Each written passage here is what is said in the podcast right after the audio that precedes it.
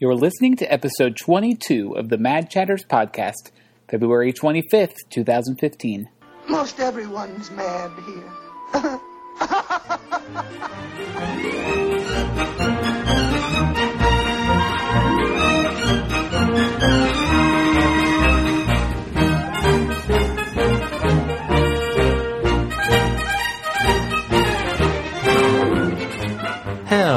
Hello, and welcome to another episode of the Mad Chatters podcast, your very important date with the happenings at Walt Disney World and around the Disney universe.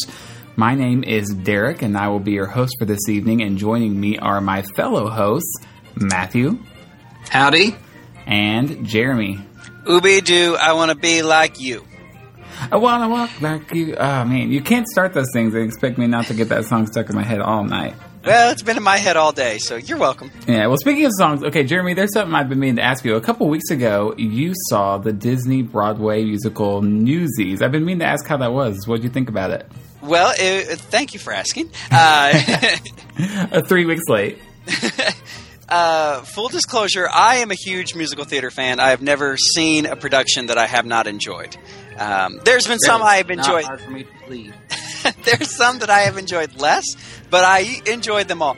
But I went and saw Newsies, which, if you know anything, the Newsies, Newsies was a movie that um, was not a box office success for the Disney uh, company back in the early 90s.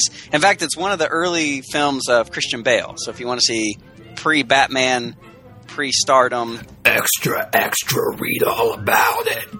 that, that was exactly it. that was awesome, actually. Anyways, um, but it, it developed a cult following, and I remember watching it as a kid and really liking it because you know when you're a child you don't know what's good and bad and those kind of things. So, but it is a good film to say the least. Uh, so they adapted it to stage and. It's amazing. I loved it. Of course, I knew some of the songs because the movie is a musical as well, but they added some songs and they've updated it a little bit, and and uh, Harvey Fierstein worked with it along with Alan Menken, who, as you know, is a Disney legend. Um, Did he work on the movie? yeah, Alan Menken did it for the original film, Okay. did the music, and then Harvey Fierstein came in and helped to update the lyrics and, and write some new songs for it. Anyways, it is so good. I mean, it's a typical Broadway musical, a lot of dancing and those kind of things, but really well done. I loved it from curtain up to curtain down, and I, my favorite musical of all time is Wicked, but I cannot stop singing the songs from Newsies these last since I've seen it, and I really think Newsies is probably my new favorite musical of all time. Wow. That's a bold statement for me. Does that change after? Well, you say it's a bold statement. That doesn't change after every one you see. No, no, it really No. doesn't. Because again, I love them all that I see, but you know, I've always maintained ever since I first saw Wicked. Gosh. 2009 that that was my favorite and now Newsies has really edged that out so My favorite Cool. is Seussical. Seussical the musical yeah that's Yeah? nice Are you being for real? I, Oh, okay, I I was heard it like, was that, bad, so I decided to go with that one. I was like, that really surprises me. Well, I'm excited. I have tickets to see it here in Nashville in May, so I'm glad to hear the positive review for it. it's one of those things that if it came back in fact it is coming back because it was in miami and it's coming to fort lauderdale Mhm. which is only like 30 miles north uh, i think next month or so anyways i'm seriously probably going to go again and see it it was that good Very I cool. really have you it. seen the movie, Matt? No, I have not. I only know the one song "Seize the Day" because it was on one of my best of CD things. Oh, okay. Okay. Yeah, I never saw the movie either, but that's funny to hear Jeremy say. Needless to say, it's a good movie because I always heard the opposite about it. well i mean Right. it's it's a good well it's hard for me to be objective because i have a nostalgic Uh, attachment sure. so Sure.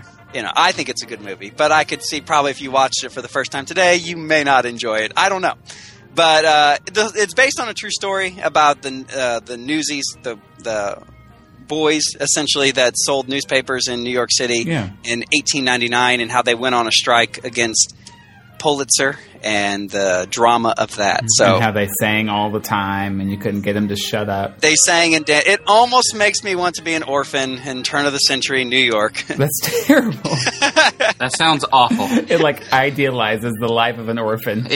I guarantee it's not as nice as it looks. Right. yeah, you're probably right. But if it comes to your town, get tickets. You won't regret it. Take the kids. I'm usually the type that when I go into a theater and there's children or teenagers, I get a little like, oh, because theater etiquette has really died recently. Yeah. Like I forget what show I was seeing, but the little girl who's sitting in the row in front of me on her phone the whole time, I about went to jail. Um, but the, the the children and the teenagers that saw this saw Newsies in the same theater I did, it really brought an energy and an excitement to the show. So it, take your children; it's it's pretty family friendly, and uh, you know a couple of naughty words here and there, but I heard they removed the one, um, like actually historically accurate song about orphans in at turn of the century. they did. It, but it was um, called. Um, I, wait, are you being serious? They removed a song. yeah, they removed two songs from the film actually. Uh, I was being completely facetious. I was going to say it's the one about sleeping in feces and having no food. No, there's one I forget the name of it, but they removed two songs, Here's but they've added. realistic So, song. That sounds just like a Disney movie. Anywho, I didn't know that, and I learned something today about musical theater. There you go. You're welcome. Well, good review. Thanks for that. You can listen to my other podcast, The Mad Backup Dancers. It's all about musical theater, and uh, I don't. I'm just kidding. I don't no. know. Oh, I was about to say for real. Start one. That would be fun. Yeah, well, I I wish I could say I would listen to that, but um, all right, guys, I have a riddle for you. What do 100 items from the dollar store, an Apple TV, and a crisp, brand new $100 bill have in common? They're all worth one hundred dollars. Yes, which means they all cost less than a one day ticket to Magic Kingdom. Ooh, Did you really not see where I was going with that? I really did not, and I still didn't quite I thought follow we it, but about okay. to like, have like a giveaway, a random giveaway, hundred dollars. They are all in this gift bag that I'm going to draw from for one of our lucky listeners. now. Who wants a hundred dollars and crap from the dollar store? I thought for sure that they would hover under one hundred for as long as they like possibly could, and maybe they can't. I don't. know. I can't imagine they. Well, let me go ahead and, and explain what I'm talking about. Uh, on February 22nd, this Sunday, all the prices across the board at Disneyland and Disney World went up. And it's kind of significant because this is the second time in less than a year that this has happened. So this seems to be happening um, in shorter and shorter intervals. Uh, but a one day ticket to the other three parks now costs 97 but to get into Magic Kingdom, it is $105 per adult. So, mm. definitely a milestone there. I I have a couple of opinions on this. Somebody tweeted, I forget who, but they brought up a good point. They said, "What value has come to the Magic Kingdom since the last increase to justify this increase?" And there really isn't one that I can call. I mean, at least the last one you had New Fantasyland kind of being completed, so you could, you know, uh, not justify it, but you could say that well, they've added value to the park. So, but there has been no value added to Magic Kingdom specifically to justify this increase. The value is in the demand.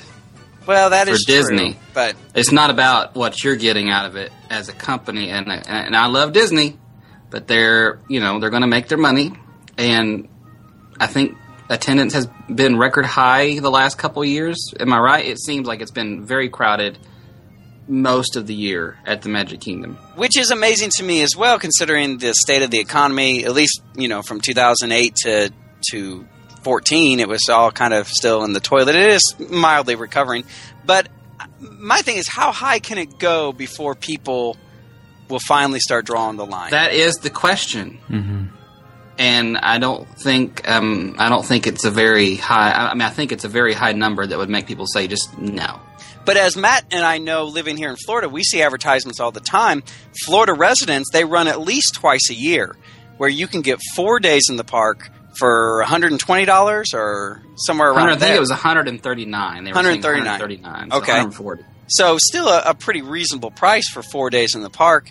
Um, so clearly Disney has a strategy behind raising this price because they want tourists to be here more than one day. So obviously Right. your rate gets better the more days you're there.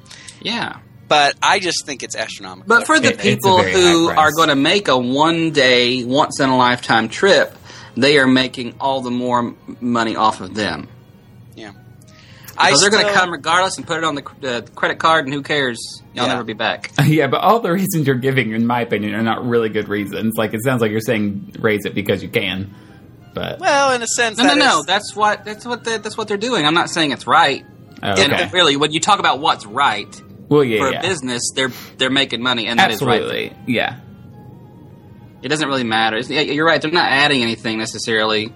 It's just when you look at your attendance staying the same, and if you ask yourself that same question as uh, Magic Kingdom president, how high are we going to? Can we go without people just stopping? I think that number is extremely high. So if you're a smart business person, you say these people are going to keep coming, and we can probably keep raising these prices. It does make me laugh that this price increase came at the time when Hollywood Studios has like four things open. it's like, oh, this park is definitely worth three dollars more than it was two months ago. You know, I've been spending some time in Hollywood Studios. Two weeks in a row, we've been there on Saturday, and it it's growing on me. Even without the other stuff there, we, the five things that the big things that they have there, it's growing on me. Okay, wow, Yeah, wow. I have no comment to that. Um, I think I, I just think that maybe there's maybe I'm wrong, but I think there's more people like me out there than you would think you're not, and that is we are not poor, but we're not rich, and when we go to Disney, we have limited funds. And once that well is dry, it's dry. So if you want me to eat in your park and buy your merchandise, if the money is taken in tickets and parking and other things just to get in the doors, then I'm going to swing by McDonald's on the way in, and I'm not going to buy a souvenir. But that's but if me. anything, this proves. I mean, it just makes sense because they keep doing this. It makes sense that the vast majority of the people that are coming are, I mean, because they're doing the surveys. I mean, we just got back from a resort stay, and I got a survey. And if people are doing those, and they have the people roaming around the parks, I think it seems like the vast majority of people are, that are going are like once in every five year type people, maybe once in a lifetime type people. They're not like us, you know, in and out regulars, even when we lived out of state. That's, That's and that's where they're making the money because those people are going to drop the big bucks to go on a Disney vacation, Yeah. charge it or do whatever because it's you know once in a lifetime or once every what five ten years. I guess that's a big difference too between Walt Disney World and Disneyland. Yeah, Definitely, yeah. All right, well, we got a lot to do today, so let's get to it. On today's show, we're going to do another Mad Q party, which, if you're new to the podcast, means we're going to ask each other 10 kind of what if questions, all related to the Disney parks, the Disney universe, and kind of have fun chatting about those and debating our answers. But first, we're going to do, we're going to do another resort roundup.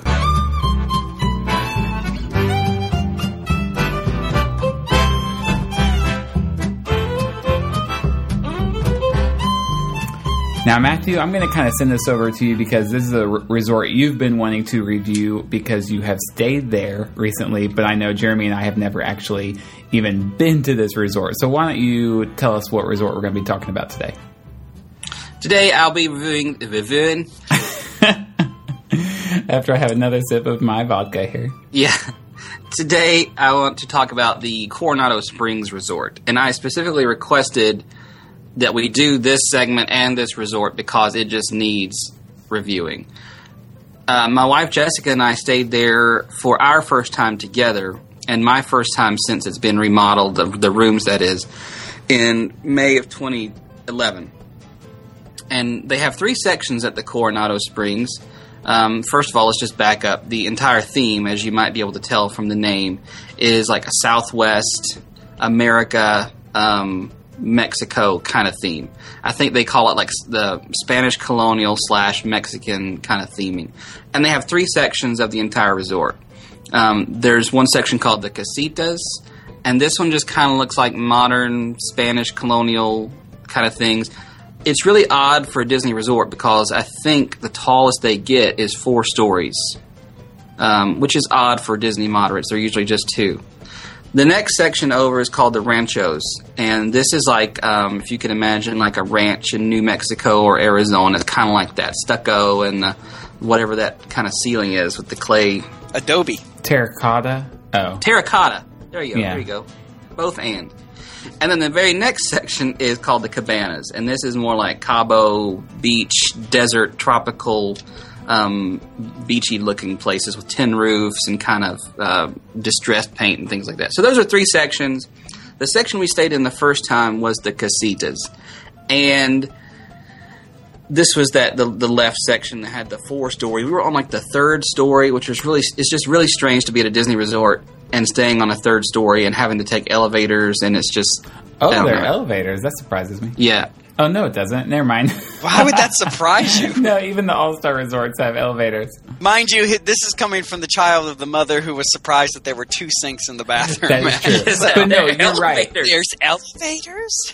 No, the all, all the other moderate resorts do not have ones. Yeah, What? All the other moderate resorts. No, I, not in all of them. today's world, if there's two stories, there has to be an elevator. They're not. There is at Port Orleans. There are elevators for um, like the maintenance, uh, like uh, No. housekeepers and stuff. At Port Orleans Riverside, there are elevators because we took one. I don't remember any at Caribbean Beach, but again, I wouldn't be surprised if there are. They sp- specifically ask you at the other resorts, like for handicap accessible rooms, you have to be on the first floor. Well, Okay. anyway, they have elevators. Yay!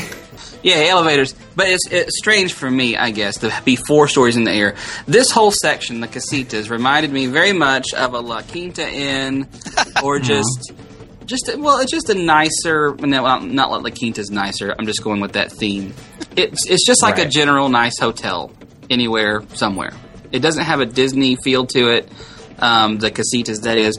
This past time we stayed at the cabanas, and then this was a little better, at least in the theming. They are two stories, reminding me very much of like any other Disney resort, especially Caribbean Beach, tropical. There's beaches and hammocks and the palm trees and and and all that kind of stuff. All the rooms have been remodeled. And um, honestly, looking at the new Caribbean Beach rooms, they, they remind me a lot of that. Like a dark teal color. They put new headboards in. It surprised me that one thing they did not remodel when they did the rooms was the bathrooms. And the Coronado Springs was rebuilt was built in um, 1998, opened in 1998, and the bathrooms are very plain. Uh, nothing special. Like it's very strange. The shower was like white tile, like just white regular old tile, no no theming whatsoever. At the top there were like some red and blue tiles. It kind of looked like a like a bathroom at McDonald's or something. Uh, nothing special. Most of the moderates have curtains between the rooms and the sink area before you get to the bathroom area, like a curtain, privacy curtain. Coronado Springs has two like big barn doors, so that's kind of Okay. nice. Yeah, that's kind of like the like you said. That's like the Caribbean Beach remodel. Yeah, the big I don't know sliding. I don't even know what you know what I'm talking about. Yeah, Partitions. Um, yeah, there's only one sink though. I noticed that real quick, thanks to Oh. our conversation about Derek's mom. There's only one sink. that's a deal breaker. yeah. So uh, all of that made the remodels like, why did they not do the bathrooms? Like when they did the Port Orleans re- recently, they redid the bathrooms and put some nice faux wood in the shower, and it kind of wraps it all up. This one doesn't have that, and you can really tell in the bathroom it just kind of looks old. All the walls are kind of a stucco um, plaster kind of look. The rooms feel generally a little cheap, except for the headboards and the bed. Um, now, the resort itself is beautiful. Outside, it's the largest Disney resort as far as land acreage. Huge lake in the middle. I think that when you walk, they say when you walk around the track, around the whole resort, that's one mile. So, very large resort, spread out if you like that. I like the walk in the morning, five, ten minutes to the front. That's nice. Yeah, One of the worst things about the Coronado Springs is um, it's a convention center. Now, this does not harm, I don't think, beat uh, the beat, Yacht and Beach Club resorts. I don't think it hurts the Contemporary because those are big resorts. And I just said this was an expansive resort, but it still feels like a moderate when you're in the front area. And so we were there for a conference. Okay, but as a conference attender, thinking about being there if this conference was happening and every time there was a meal break everybody uses the, just the old food court the regular old food court it was insane on a, on a few occasions if i was a guest at that time i would despise staying there i'd probably get my money back or go somewhere else try to get reservations somewhere else the convention center and all those facilities are right up front conjoined to the main building so there's no avoiding it it's not separated set aside it's just all right there. So all the convention, I was there in a convention or conference of about 3,000 people. So that going in and out with the regular resort guests um, could get a little annoying. yeah, I can definitely see that. It's kind of like when you show up at a hotel and you realize there's some cheerleading convention going on. I've seen pictures of this resort, and I think it's really pretty. I really like the look of it. But one of my favorite things to always look at is their big pyramid pool. Did you get to swim in that at all? we did in 2012, 2011, because it was in the summer. This past time, it got warmer, but we were actually there on like the coldest day in Florida. You know, like this winter so far. So Oh. there was no pool going, and I think they're actually working on that main pool. So only the Oh. quiet pool. But the pool, the main pool is nice. It's called the Dig Site Yeah. and it has um, it has a big right Aztec or Mayan pyramid uh, with a big waterfall down the front, lots of vines growing up. but very highly themed, and a big water slide, uh, which all the moderates have one. But this one I think is supposed to be the longest of the moderate water slides. If you care about that, uh, so that's nice. we do. We're a Disney podcast. Right, right, right. Um, because it's a convention center, there are a few more dining options than there are at most moderate resorts. They have the Pepper Market, which is their food court, akin to like the um, the, uh, the what do you call the place at Caribbean Beach? Their food court in Port Orleans, very much like that. Yeah. They have a table service restaurant called the Maya Grill, which I've eaten at twice, and both times have been just okay, a little underwhelming for supposed to be nice. Okay, see, I've always been intrigued by the Maya Grill as a Disney Mm-hmm. foodie. Um, but whenever I think about maybe booking it, two things always come to mind. One, it looks a lot like San Angel or whatever in in Uh-huh. the Mexico Pavilion, but like a lesser version. And then two, because it seems like kind of just traditional Mexican food, and you have to go all the way to a resort to eat it. I'm like, ah, I don't really want to go to the trouble. So, Well, if it was good, it's Yeah. supposed to be gourmet. Like the first time I went, I had like um, duck tacos, um, and they were extremely expensive. I mean, it's duck for one thing, but for the amount of duck you got in the tacos and the taste, it was just okay. yeah, And uh, my wife and I went there in 2009 just to eat there. We didn't stay there that time. We just went to eat. And actually, we weren't in, even engaged at that time when we went. But um, yeah, it's just okay. I wouldn't make a trip there to eat any more than I would like shutters at Caribbean Beach or Boatwright's at um, Port Orleans. They do have a little walk-through cafe type convenience store, and they have one other little small a la carte restaurant called Ventanas or Vantanas, which I think is just there to kind of give more dining options for convention attenders. So overall, the resort is very pretty. Um, if you call and you're booking a reservation, I would ask if there's a convention that week or some kind of conference, and avoid it if there is. But give it a shot. You know, it's it's worth it. They just need a little updating in the rooms, and um, if you don't mind the crowd, you can stay there with a convention. But I would just make sure there's not one. I think some added theming for the resort would be nice if you had an apop- apocalypto. Remember that movie, the Mel Gibson movie? yeah. What Oh, yeah. about if they sacrificed humans and cut off their heads at the top of the pool pyramid, like every day around noon?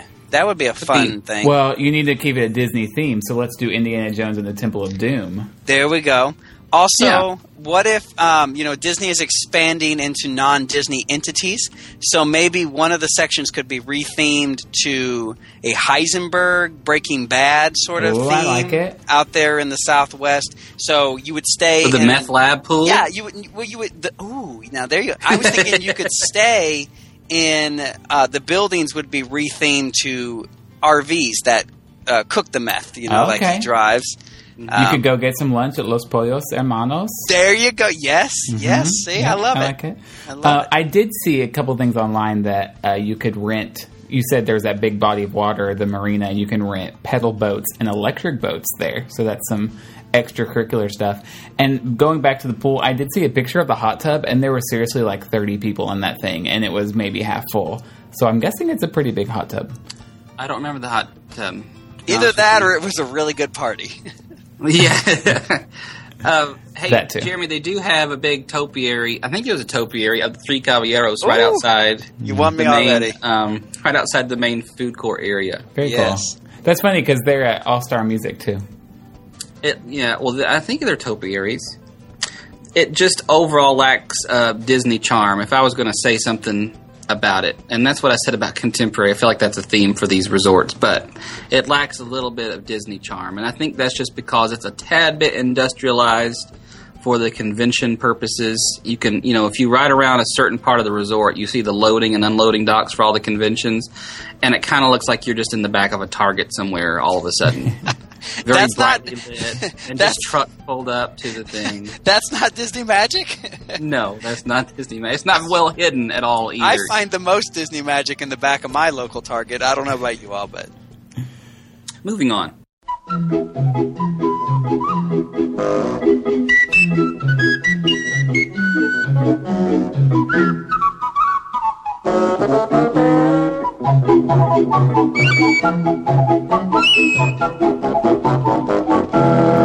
Let's get this party started.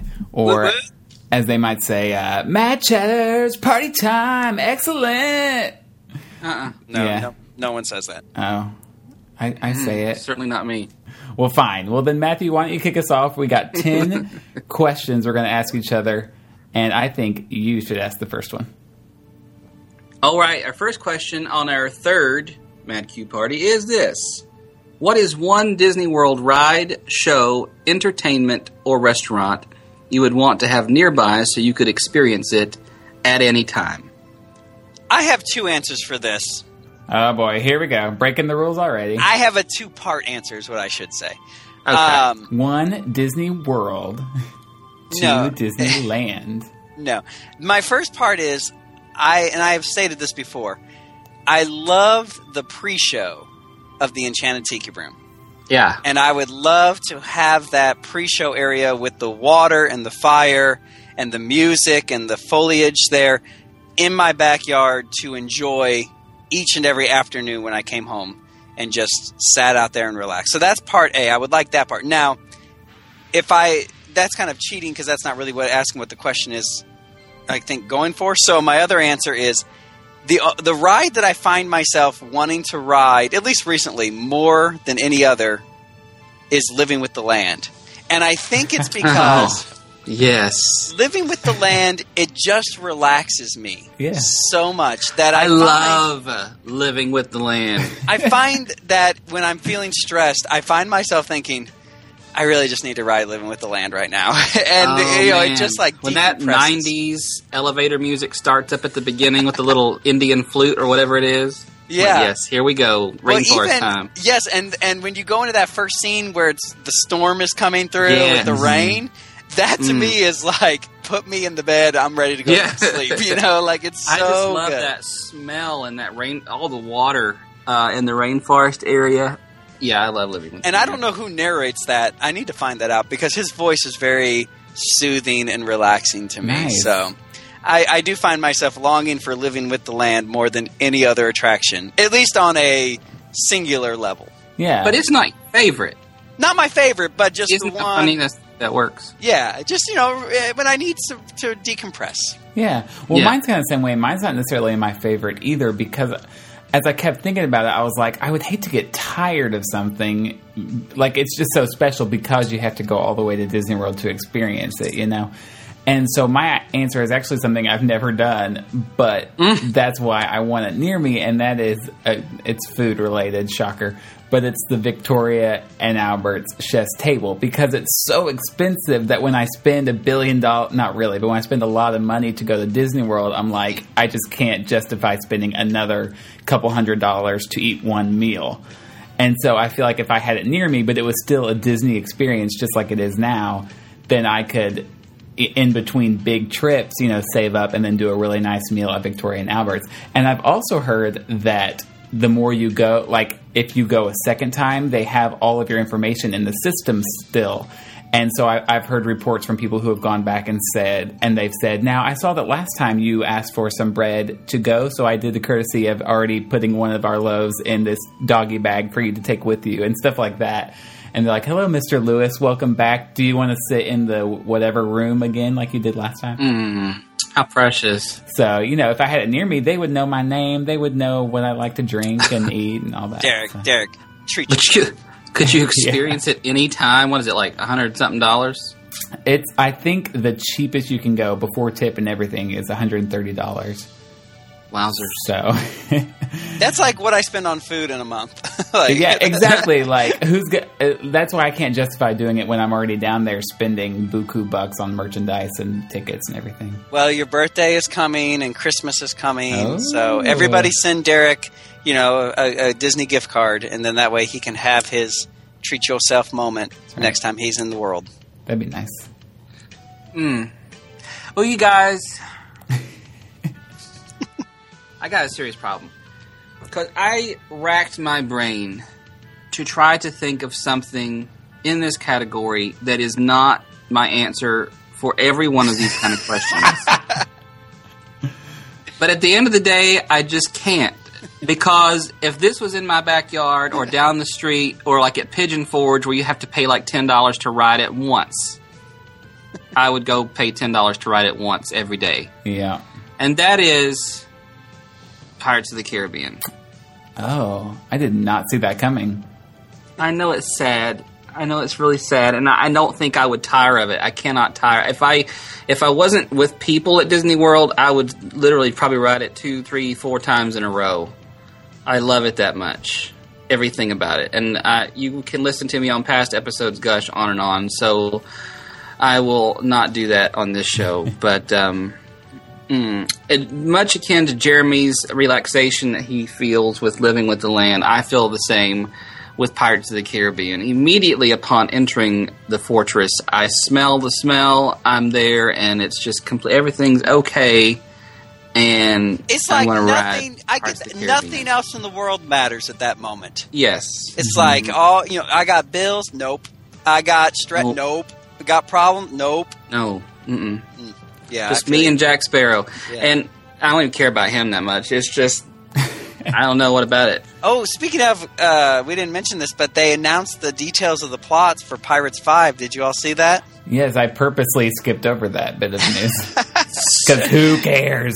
No, it's so exciting because part of the plot, in light of our last podcast and our Universal show, part of the plot is he has to find the Trident of Poseidon. And I was like, Pirates of the Caribbean meets Poseidon's Fury. This is like a dream come true. With Lord Darkenon Yeah. to be in there somewhere. I have returned, Jack Sparrow. Oh boy. that was Poseidon, though. Oh yeah, you're right. Anyways, um, next question: What band would you want to replace Aerosmith on Rock and Roller Coaster if you had to choose? Now, this question could be uh, grounded in some reality because I don't know if y'all remember this, but a couple years ago, their contract ended, and they were unsure if they were going to be re-signing, and there was all kinds of talk about people replacing them. A lot of people were speculating it was going to be Miley Cyrus. Do y'all remember that? I do remember Yes. that. Oh, that Yeah. was a hot mess. Uh, thank the Lord for small miracles. But anyways, what band would you choose to replace Aerosmith? Well, I want to keep the pre-show first of all. No matter what band you add to the ride, you got to keep the Aerosmith pre-show. But Google, Google it, kid. Wait a minute. wait, I love that wait idea. a minute. Yeah. Anyway, uh, well, I mean, what better band is there than the king of rock and roll himself, Elvis Presley? Which also fits with the early Hollywood theme because he was in many movies of the 1950s. But he does have some kind of peppy hits from that time, like A Little Less Conversation, Viva Las Vegas, Hound Dog, Jailhouse Rock. Like, I think those would, you know, kind of amp you up for a fast ride through Hollywood. So that that's who I said. Hmm. And judging by your responses, I can tell you are totally on board with that idea. Well, I, I I'm couldn't not. imagine riding that ride with those songs. yeah, I mean, Elvis had some early good, you know, songs, but not as like that intense song. I don't think intensity when I think of his music. You know, like which song is going to play? You If ain't nothing played about a hound dog. Like Blue Hawaii the whole time. That'd be kind of fun. Blue Christmas. No wait. Actually, you Yeah, know, Burning. Love. You could do Burning Love because at the end he gets pretty kicking with the hunka hunka burning love. Woo. Yeah, you could play that. There you go. Okay, so you're on board now. yeah, I mean, you couldn't play like crying in the chapel or anything like that. Can you imagine? touched me. Three, two, one. You saw me crying. They should. Uh, that'd be kind of funny to see what the ride was like with different music like that. Just something completely that doesn't fit. Something soft and well. Um, Jeremy, I noticed in your first answer, you said it was a two-part answer, but it was actually two answers. Okay, referee. Now, I now I'm not going to do the same thing. I'm going to give you a two-part answer. Okay. two-part answer. I'm going to say, first of all, the band that comes to mind, and I think I've actually said this on the podcast before, is Kiss. Simply because of the one song I want to rock and roll all night oh, Okay. and party every day. I mean, that's like that's like the theme song for that ride. If they changed and they were it. The only thing uh, caveat that I have with selecting Kiss for that is I don't. I mean, nowadays they're kind of kitschy and and there's nothing really sinister about them or anything. I don't think there ever was. They were more fun, but I don't know how family friendly Kiss is with Yeah. you know the the kind of I don't know what you would call that kind of clothing. Well, I mean, their venturing costumes and into things. weird territory. yeah. I would say let's, they're let's not define it. Nowadays they're as family friendly probably as Aerosmith is nowadays. Well, but yeah, I agree with that, and that's the thing. Um, that that that song and others seems like it would fit.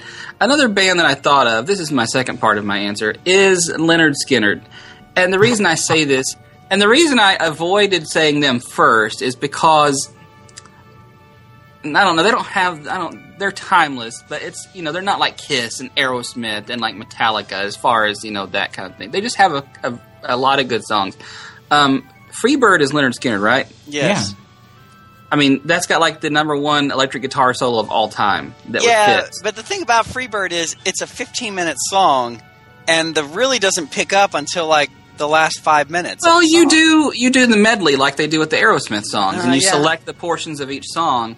Yeah. Uh, they go with it. That one and like Sweet Home Alabama and others. I mean, good grief, Th- those are pretty timeless rock and roll classics. Yeah, give me three steps. That's a good song. Yeah, I I- could tolerate that. So uh, Kiss first, Lynyrd Skynyrd second, and um, and- and maybe it's just because Aerosmith has been there so long, and they're like the band that goes with it now. Um, I just can't think of really any other band but them that holds a classic rock, fun, and at the same time family friendly attraction together in the way that Aerosmith does. Yeah. So it's kind of hard. I absolutely agree. I I would have a hard time accepting anybody else there except Aerosmith. But if I did, I would have to shake it all up completely. And I would even rename the roller coaster to match my new artist. It would be called the Local The Roco. Broadway roller coaster.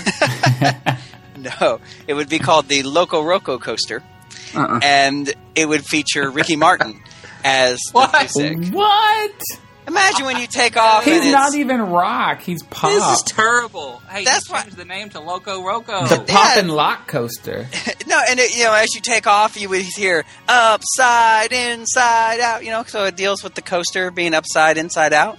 I'm out. Living la vida loca.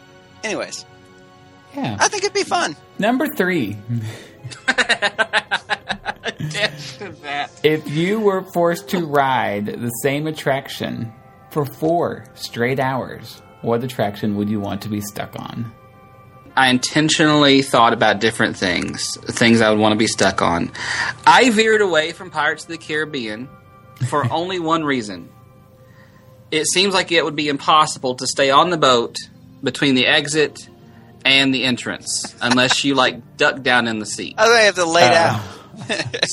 Yeah, so I had to. I eliminated that one by that clause. Um, Wow. my answer is Big Thunder Mountain Railroad. Ooh. wow. And if I could specify, I would say at night, preferably with a full moon or a bright moon. Have you ever ridden when there's like a bright moon? I mean, I've definitely ridden at night. I haven't It's noticed like the, the moon. whole mountain is just illuminated, and the hmm. castle's there, and it's just it's just magical. Aren't Big you worried about like long term back problems Yeah. after being on that thing for four hours? Hey, this does not come with like a reality check. It's very simply, if you could be on attraction for four straight hours, Okay.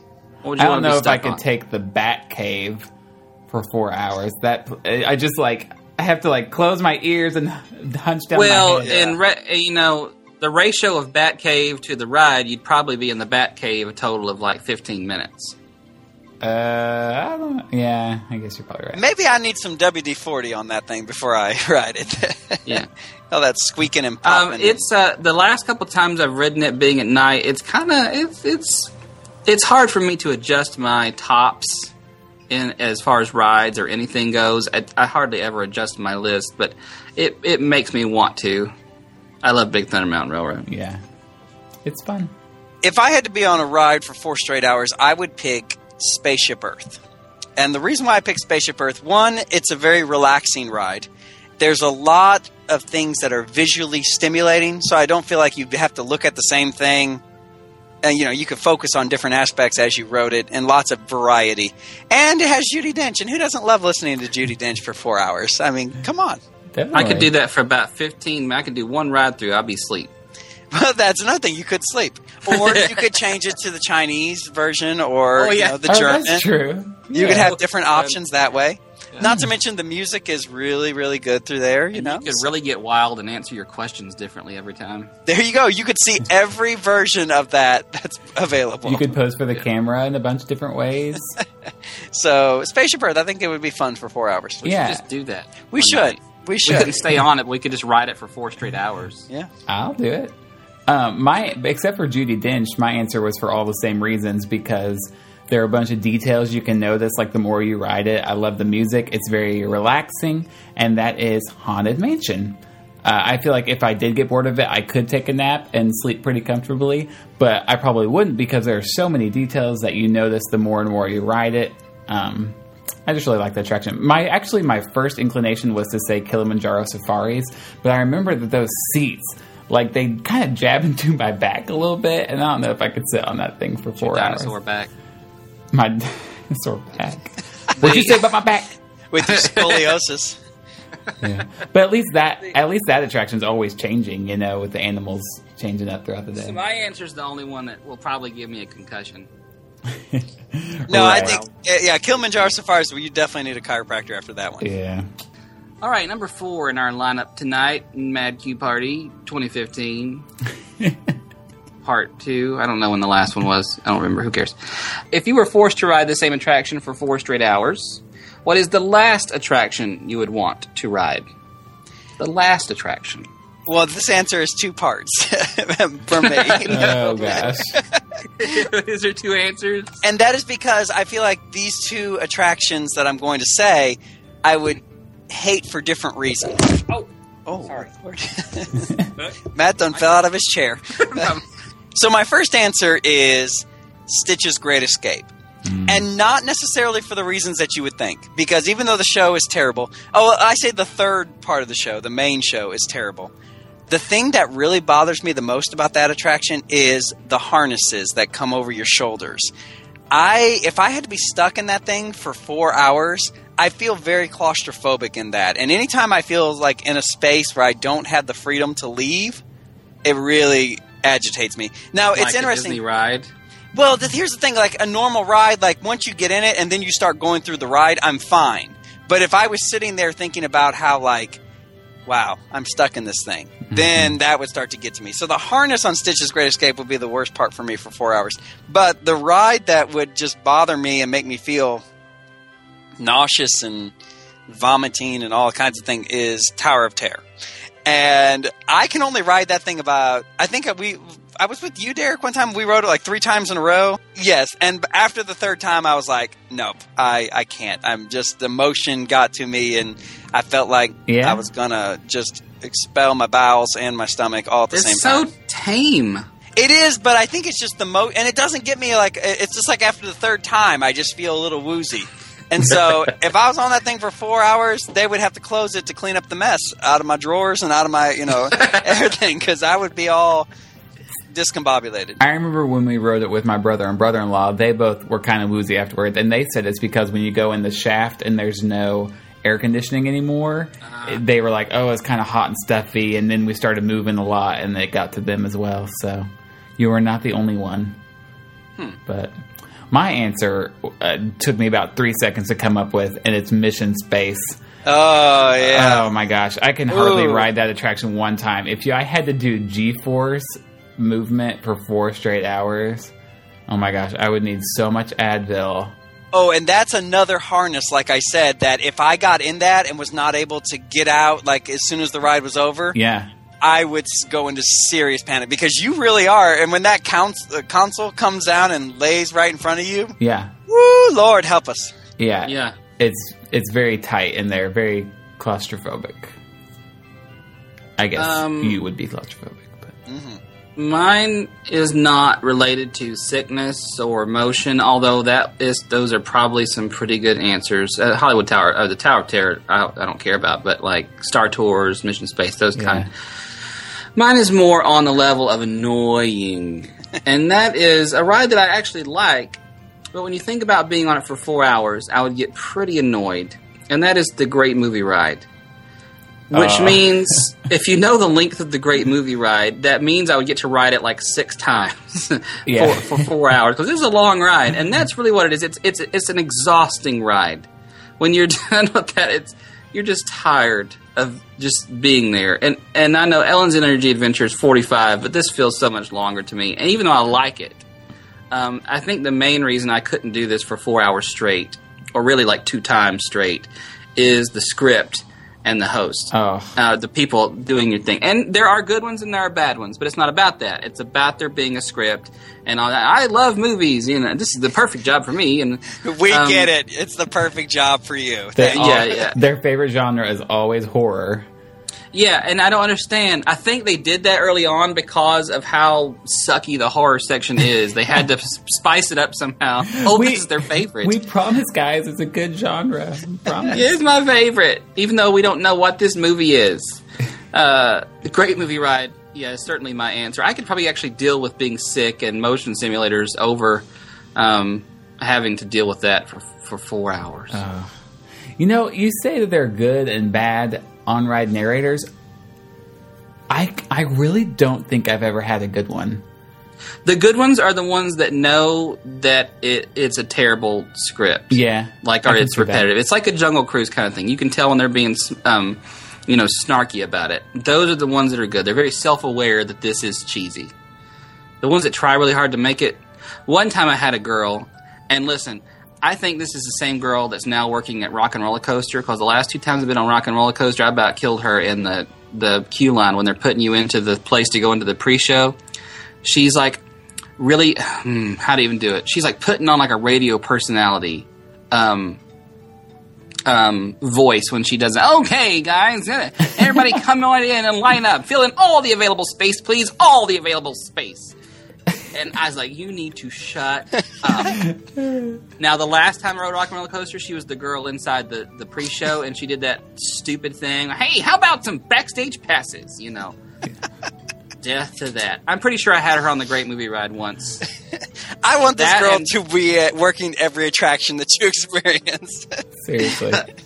That and that guy we had that one time. We've already talked about Yeah. him on a previous show. That was just completely See, I like that. Not equipped for for uh, hosting the Great Movie Ride. Oh, and the Popped Great up Movie in the Ride, temple Ta-da. and said, ta da. And all three of us like, uh uh no, we're done. he clearly he clearly has been working the Great Movie Ride for a long time and uh, was passed over for a promotion and very bitter about it because he was not into Great Movie Ride. at all. no, I'm pretty sure he was giving it everything he had, but that's that's all he could That's muster true. up. Poor guy. Well, fun fact: those guys uh, that work Kilimanjaro Safaris and Great Movie Ride, they are not equity um, actors. So you do not have to be. Meaning they are not performers; they're just cast members that are hired to memorize the script. I think it would be better if they were equ- equity actors. You know, that had to go through the entertainment route rather than the attractions section of the hiring. I would agree with that. The lady last time I rode Kilimanjaro Safari, she actually said something different. She said, um, "This is a lot of the tour guides or whatever. What do they call themselves? This is a lot of the guides' favorite view." I was like, "Ooh, you, I see what you did there. You changed it up a little bit." And then she was fed to the lions. Yeah. Yeah, she never worked We worked never again. saw her again. That's the same day on which the lions were humping. That was a good day at the end. I don't know how to respond to that. Me either, so I'll just move on. If Yeah. you could own one piece of Disney movie memorabilia, what would you want to own? Okay. This one it was kind of hard for me. Um, and the only reason well, I just kind of thought of another one, I guess. Do a two part answer.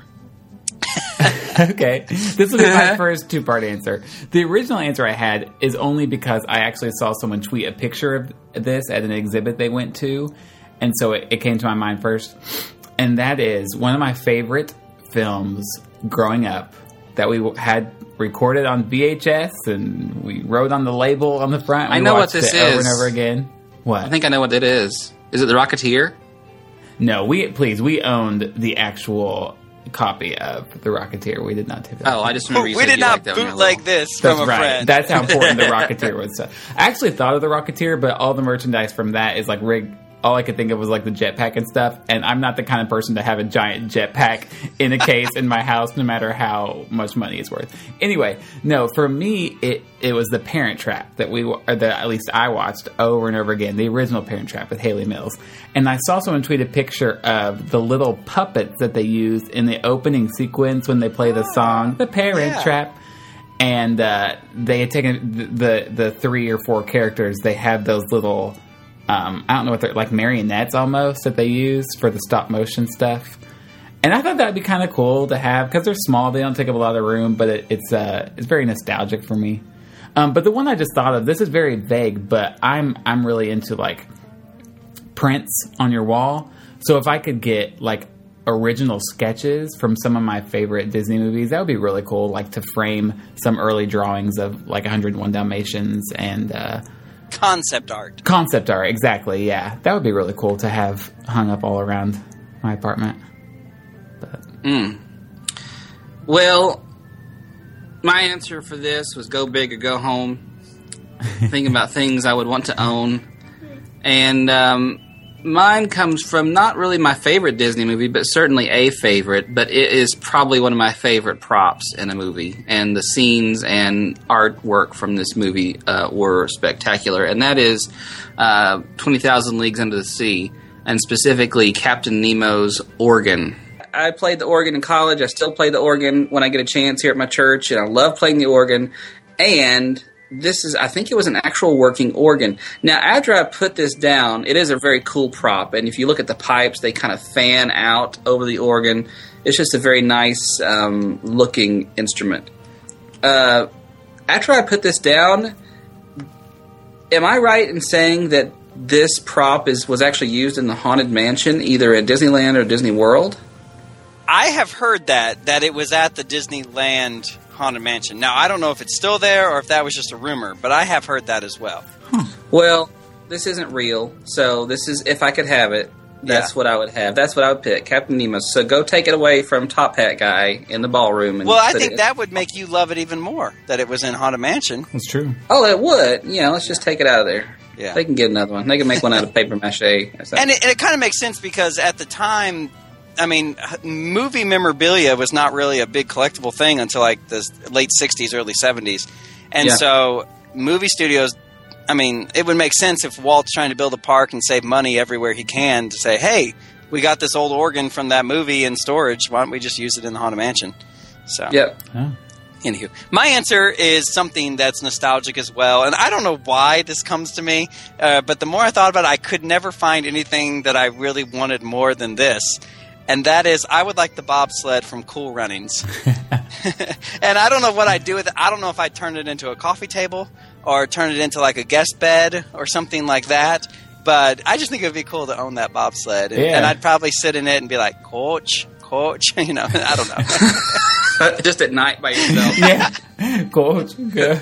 I mean, I sit. I usually do that anyway, so it'd kind of make Yeah. better sense if I had the bobsled Yeah. to do it and have your you can sit in your little bobsled and drink your tea Yeah, that would be lo- at night. wonderful. I looked up a list of Disney movies to kind of get an idea for this as I was doing it, and I got to say, my childhood was like made up of live action Disney movies. Once I got to the 90s, I swear every single one, and they released maybe four or five a year a few, Yeah, few times. Every single one was like, I love them. I love them. Because it was like Rocketeer, Santa Claus, Mighty Ducks, Mighty Ducks 2, Cool Runnings. Yeah. Like, these Um, are great movies. I had Honey, I Shrunk the Kids on DVD or on VHS, Yes. and I wore that Joker out. It's a good one. Yeah. Very good. All right, I got a question for you guys. What is it? If you could, We're such good actors. I'm It- completely unprepared. if you could open any kind of restaurant on Disney property, where would you put it, and what theme would it have?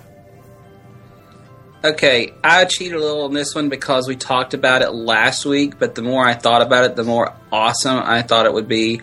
And that is a actual stick with me here, Tortuga Tavern in Adventureland. Now, as you know, there is currently a Tortuga Tavern in Adventureland. But it is one of those times when you see the sign, the artwork they did for the sign, and the name uh, based on the Pirates of the Caribbean film franchise, because this used to be Pirato y Perico or something like that in Spanish. That's right. Yeah, they changed Yeah. it when they changed that whole area, put the the new Pirates of the Caribbean music playing and all that stuff. But it's one of those times you look at something you're like, they just missed a great opportunity here. And with the oncoming new the, the news we've had of the Adventureland Veranda restaurant being remodeled and hopefully hopefully opened up into another table service restaurant, it brought that whole missed opportunity to mind. And if they could recreate the Tortuga Tavern um, that we see a lot of in the second Pirates of the Caribbean film. The second one or the third one? I think it's the second Oh one. gosh, I blocked I blocked out any sequels, so I can't help you there. Sorry. That's terrible. You're a terrible person. Just kind of like your tropical, well, the tavern with you know the lanterns hanging on the wall, and you could, I mean, it could be a nice theme for that whole area. And I'm not even talking about putting this where the Adventureland veranda is. I'm talking about putting it over there, closing in the walls, uh, not so much outside, and just m- making it just a really highly themed pirates themed restaurant. And this has nothing to do with my insane affection for the Pirates of the Caribbean uh, Caribbean attraction. Sure. yeah. Turkey legs. You just sell turkey legs. I would go in there and eat a turkey leg every day. Th- of all the answers, you would open a restaurant that sells turkey legs? What's wrong with you? Yeah, this. Well, you have put what theme would it have? And I- the more I thought about it, I was like, this would be a really awesome restaurant. Table service, Adventureland, pirate themed. Uh, I would love it. This is my answer, not yours. Sorry. I'm sorry it doesn't have little frou frou cupcakes or something. But turkey legs. Hey, hey, we haven't got to mine yet. You're giving it away. Okay. I didn't know. I went a different direction than Matt did because I didn't focus so much on the theme as I did the food for my answer. And that is, I, I too racked my brain because Disney has so many different options. But one thing that I would enjoy that they don't have is based on a restaurant that we all used to go to when we were in college. And that is, it was called Genghis Khan. It was Grill, called I mean. Genghis Grill. Genghis Grill. And Genghis this is Grill. the exact same answer I have. Oh, really? Yes, Mongolian barbecue. Yeah, I'm going to replace the Yak and Yeti, or retheme the Yak and Yeti as a Mongolian barbecue. And hey, same, I'm all on board for that. That is so crazy. is I that really what you said? I don't want to replace Yak and Yeti, but I did say add a Mongolian barbecue to Asia and Animal Kingdom. That's Yeah. insane. Replace Yak and Yeti. It's awful. No. Anyways, I just think that would be nice because we used to go to Genghis Grill, or maybe y'all still do. I don't. We don't have one near us, No, but I I used to tear it down. I used to love that place because you could, you know, fill that bowl up, and it was one price, and it was good. Right, you fill it up with the raw meats and then any seasonings you want to add, and then all the like vegetables. the, all the raw vegetables, and then you give it to the chefs who cook it there on their grill and carb like noodles, rice, brown rice, pasta. things like that. Oh yeah, noodles are pasta. Yeah, Yeah. pasta also. Says the and food. also noodles. some spaghetti. Yeah. Um, anyway, yeah, that's. I thought that would be really cool because you're right. It's something that does not exist there right now. Those memories, I reminded of Tanner Stahl, one of our friends who t- first took me there. Did you go with us? Was that him? Yeah, yeah. And I've he does been not there. listen to this. He does not listen to this podcast unless he is. Hello, Tanner.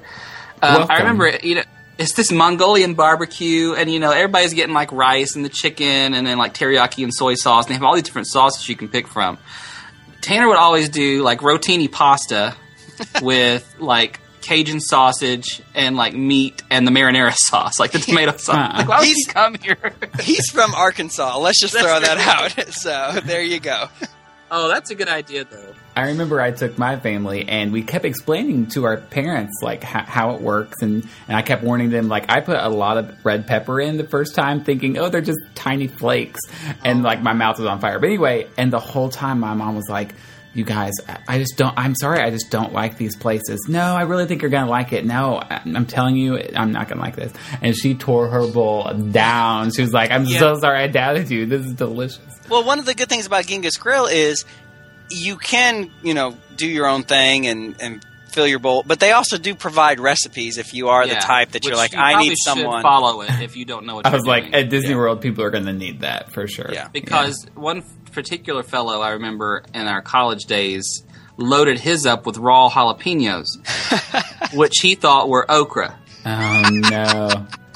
And I mean, raw I mean, pickled jalapenos are hot, but they're bearable and they're they add a little spice. Raw jalapenos, especially lots of them, will send you to the hospital. So well, wait, but don't they? They cook it though. Well, they cook it, but I mean, when you're it's when you're not got you don't all the have seeds and pickled, things in it's there not that- on there. It's not on there for like what? Like they might have things on there for like five minutes, That's true. and it's done. and the hottest And part of the, of fresh the jalapeno, jalapeno rings. Mm. The hottest part of the jalapeno is the seeds, and so Oh, yeah. if you have a fresh jalapeno, all those seeds are still in there. gotcha. I like that idea though. Down with Yak and Yeti. Mm. Okay. Next question in our Mad Q party: If Disney had purchased DC Comics, okay, they own Marvel. This is the other big entity in the comics world, DC Comics. What character and or attraction would you add to the parks? What character, eh, character, what character and or attraction would you add to the parks from the DC universe if Disney had bought them? I am not a superhero guy.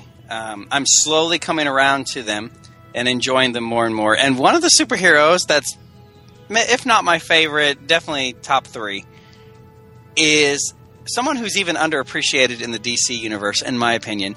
And I think it would be a good balance to the Disney parks, and that is Wonder Woman.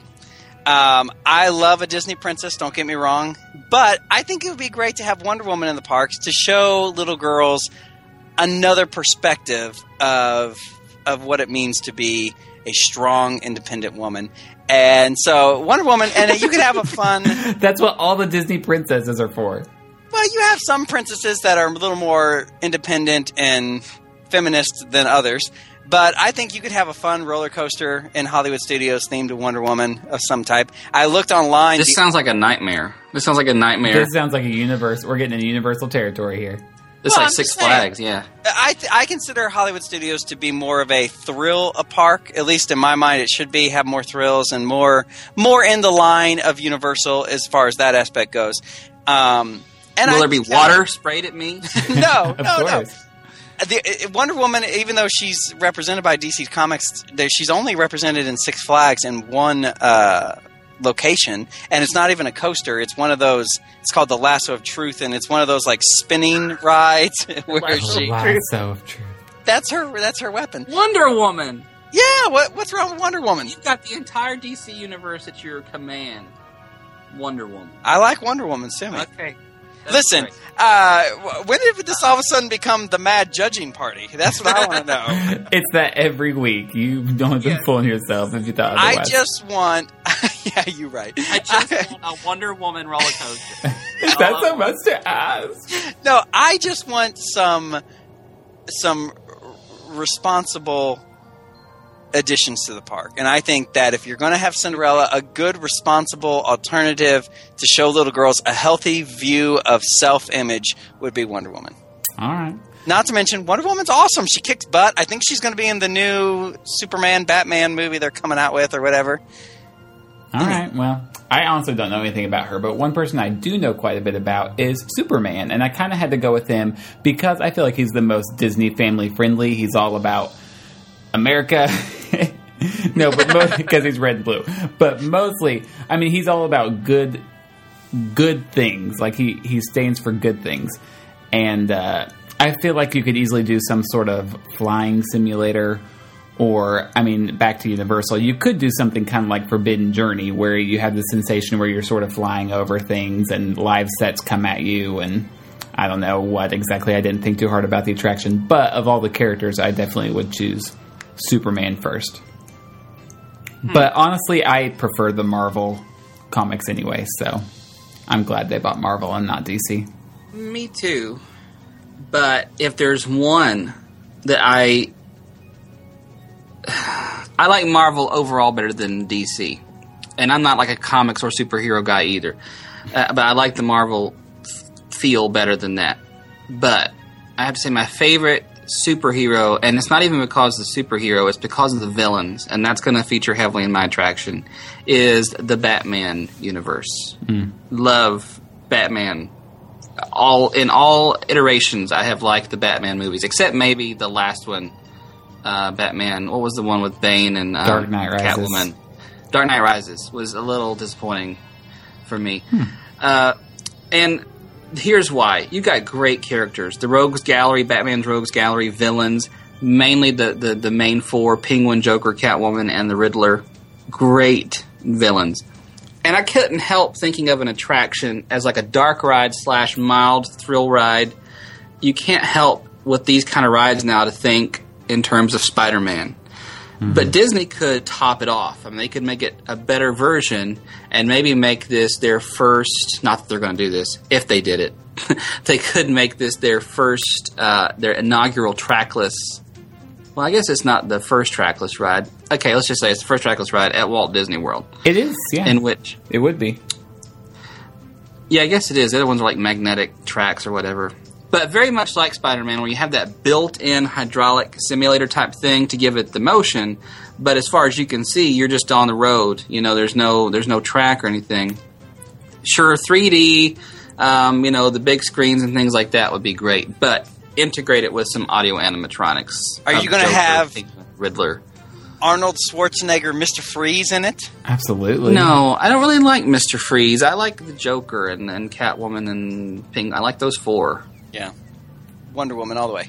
What piece of Disney World merchandise would you buy in a heartbeat if it weren't so dang expensive? I thought of this immediately because it's something I check eBay for a lot, and that is the K'NEX set for Space Mountain. It's like $150. I forgot about that. Oh my gosh, I used to love K'NEX. And K'NEX. I think I had a roller coaster. It wasn't Space Mountain. Oh, well, that's not the same then. But I don't even know if they still sell it at the parks. I bet they don't. But I still see I it on haven't seen it. eBay every now and again for like 175 or something. But it's a fully working Space Mountain and it is so cool because Oh my gosh! Have you seen it? Are you looking at it now? I'm looking at it right now. That's insane. It's so cool because you put it together and it looks like Space Mountain. It's even got the little um, marquee out front.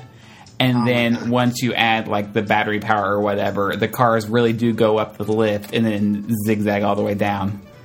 So Didn't they have another one too? They was had like Dumbo, Mountain? yeah, Dumbo, that's right. and it's yeah. pretty cool too. But I would want to splurge for Space Mountain if I did either. Oh man, this wasn't hard for me because it's something that's been released fairly recently, and they're not insanely expensive. But because I would want all of them, it, it gets expensive, and that is the new uh, versions of the signage they're releasing that you can see at the co-op and also the Art of Disney. Uh, most of those stores now. The one main one that I would love is one hundred and fifty dollars. It's the Enchanted Tiki Room, the long board kind of sign. Um, Tony's Town Square even is kind of cool. Frontierland train station, the Aloha Isle Dole Whip sign. They're they're doing all these you know replicas of the signs in the parks, and I love them all, and I would find a home for them. Yeah, they're really cool. But they're one hundred fifty dollars a pop, so that gets expensive pretty quick. I thought of those. I hesitate answering anything related to merchandise because I feel like I get run through the shredder by you two on Proverbial these. ringer. So, but no, one of the things that I like there is they have the little lighted shadow boxes. Perhaps you've seen them, and in, they're only about yay big, about the size of a oh, like I don't know what size, Cigar like box a or something. no, like a tea box, like a box of tea, like like a little big. jack in the Because that's so different from a cigar box. But no, because a, cigar- a cigar box is like flat and long, where these are like, you know, like a six Like by six. cubes. Yeah, like little Okay. cubes. Okay. Yeah, that's a good word. Anyways, inside each one is a scene. Either some are from Disney films, others are from Disney attractions, but they're lit up, and some of them have working parts that move, or the lights change colors. But they're just nice little, fun little scenes. Then you can peek in the window and see it. But they run you anywhere between sixty-five dollars on up. Um, Where do you find these? I don't know. I don't know if I've ever seen them. I've seen them in the main on Main Street there, across Disney, from right? the well, the Art of Disney is one, but across from the, uh, the Emporium there in the main Magic Kingdom, where the old pin shop used to be. I think they sell purses in there now or something. Anyways, they were in there. But yeah, you can find it. miniature little dioramas, Yeah. that's what it sounds like. and they light up. But it's one of those things like you, Matt, with the, your signs. I would want all of them. If I'm going to buy one, then I want it to be a collection of all of them, and that Oh, would add up quickly. But I think they're fun. Well, speaking of collections, if I were doing that, I would just buy everything Adventureland themed for my kitchen, like those Yes. bowls and the plates and the elephants and all that. Yeah. That'd be great. But yeah, that'd cost you an arm and a leg for sure. So, all right, number nine, we're getting down to it. If you could add a fifth themed area to the Art of Animation Resort, which I'll remind you already involves Cars, Little Mermaid, Finding Nemo, and The Lion King. If you got a fifth area, what movie would you choose as the theme? First of all, you've all stayed here, right? No. No. Have y'all been there? No. No. It kind of looks odd to me, but that's beside the point. Um, we're not doing a resort roundup on the art of animation. The movie I would add is Peter Pan. oh yeah. I feel like of all of those kind of early Disney movies, it was the most mm, ambitious in terms of. Mm, certainly, Fantasia is probably the top, but they've already got that represented at um, art of uh, uh, All Star movies in a, in a weird way. But uh, with Peter Pan, that would be a good immersive hotel experience. You could have little little playground or even inside the room elements of the Lost Boys, you know, hideout, that kind of thing. A swimming pool with a pirate ship and um, water slides. I mean, it just lends itself all over the place. Neverland lends itself to great scenery. You got the Indian Village, the Mermaid Lagoon, the forest stuff. Never the Neverland Forest. You know, I don't yeah. know. No, that's Peter a good Pan, though. answer. I like that. You Yeah. could have a big, uh, like a treehouse kind of playground thing, like the Lost Boys home. Yep, yep. Huh. That's mine. My choice is a film that is underappreciated and underrepresented in the parks, and I like it. Some people don't, but I like it, and that is The Emperor's New Groove.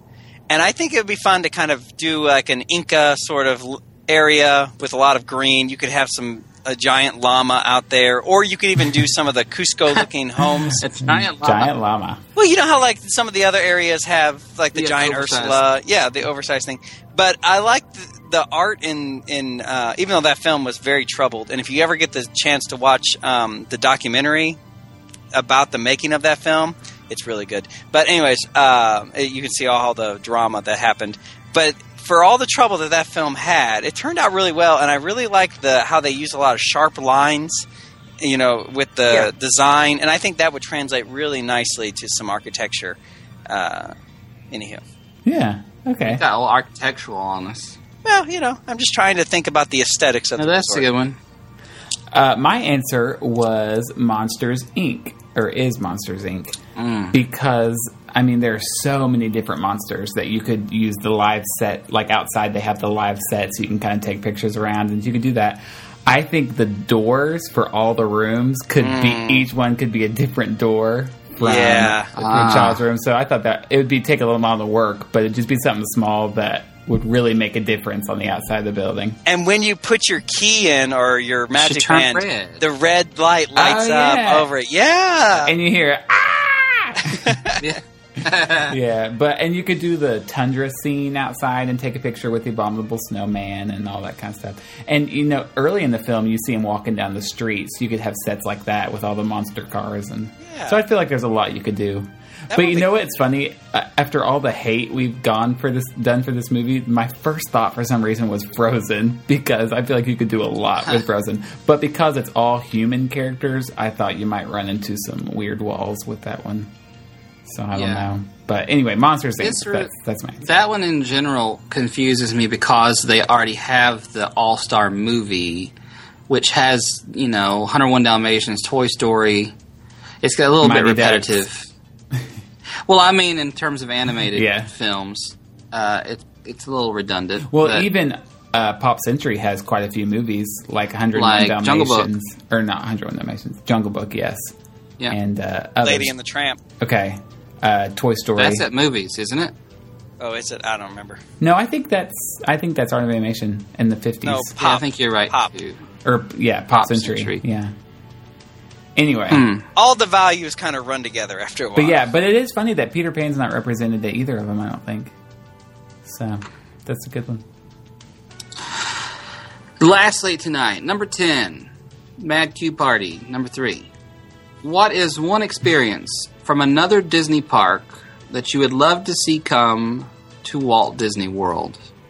Any Disney park. Well, Bring it on. like, well, like Matt, I feel like my answer would be very predictable. So I have a two-part answer. My first predictable answer was I would love to see Alice in Wonderland come to our fantasy land here from Disneyland, California. Uh, so that's my predictable answer. My unpredictable answer is I would love to see the Storybook Land canal boats come as well. Okay. I just find this r- attraction so charming and so same like living with the land. I could just go there to relax. And Derek and I rode it. We just rode it one time with the last trip, and I look forward to riding it again. And our little guide, she was so sweet, and so she just had one of those little voices that just talked like this, you know. And, and even though that's kind of annoying, it was nice and worked for that.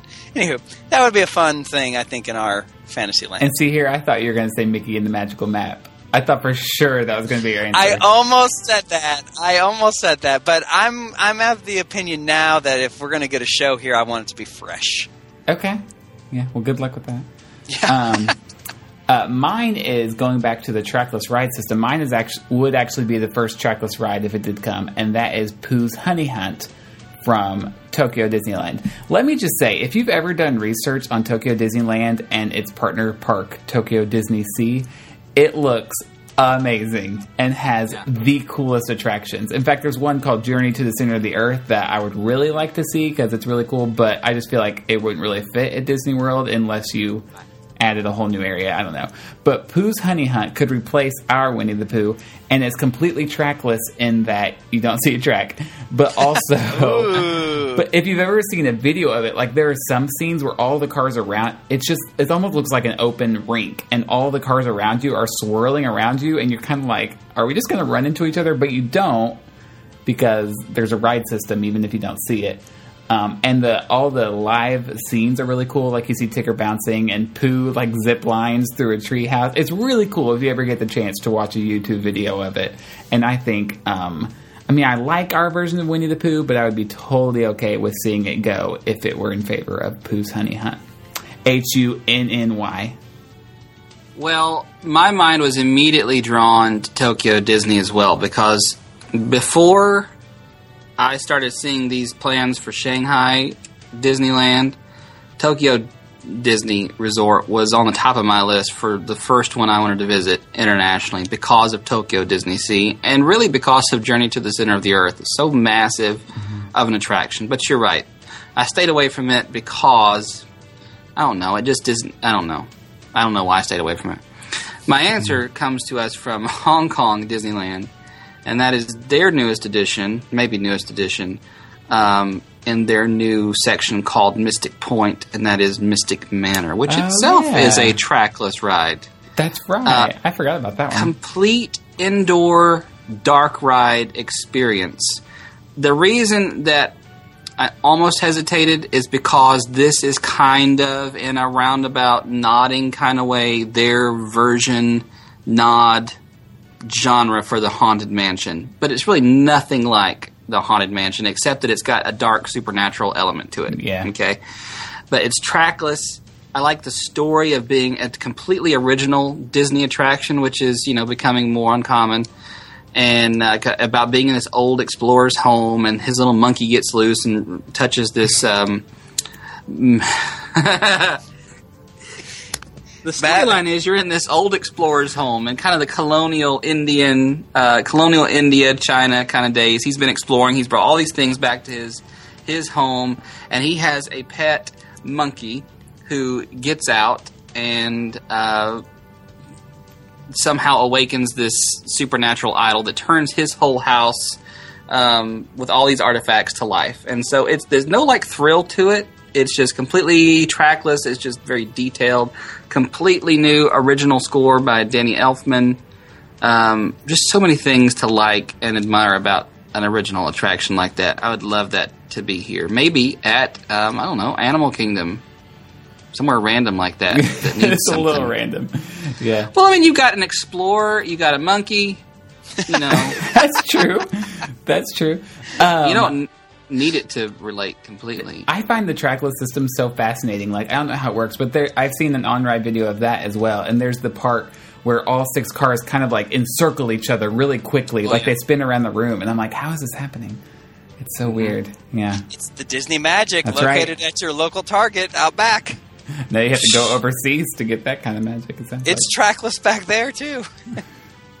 I almost said bringing that whole section of the new Shanghai, like their their their whole adventure land is called Pirates Cove, Mm-hmm. right? Pirates Cove or Adventure Pirate Port, I don't know, something like that. With the giant ships. Oh my gosh, a completely like new, updated, state of the art Pirates of the Caribbean ride. I don't know that I would want to sacrifice mine for that one, but it looks pretty awesome. Those ships are enormous. So and you're just like sailing right between them. It's going to be a very intense, like shooting cannons at each other. Phew. All right, well, let's start saving now for the Mad Chatter's trip to Tokyo 2020. Please give. Shanghai. We'll hit them all. We'll hit them all. They're like Okay. they're like a couple miles from each other, right? Tokyo, Shanghai, Hong Kong. Yeah, They're all right It's there. all all the They're all in China. They're all in China. exactly. All right. Well, that was fun. Uh, it's been a long night, so I'm going to need some rest after that. Uh, party hard, partying. I don't know. I didn't know where you were going with that. And I was like, what? Well, I'm going to wrap it up here and say, first of all, we ask you to please leave a review for us on iTunes. We appreciate the ones we've already gotten, and we would love to see some more. So let us know what you think and how we can improve. And we invite you to invite us on. No, I don't want you to invite us anywhere. I want you to follow us on Twitter and like us on Facebook. And be sure to email us suggestion, suggestions or questions. Or if you have any questions for the next Mad Q party, you can send those to comments at madchatters.net. And thank you so much for listening. And we will see you next week. Now is the time to seize the day. Mhm.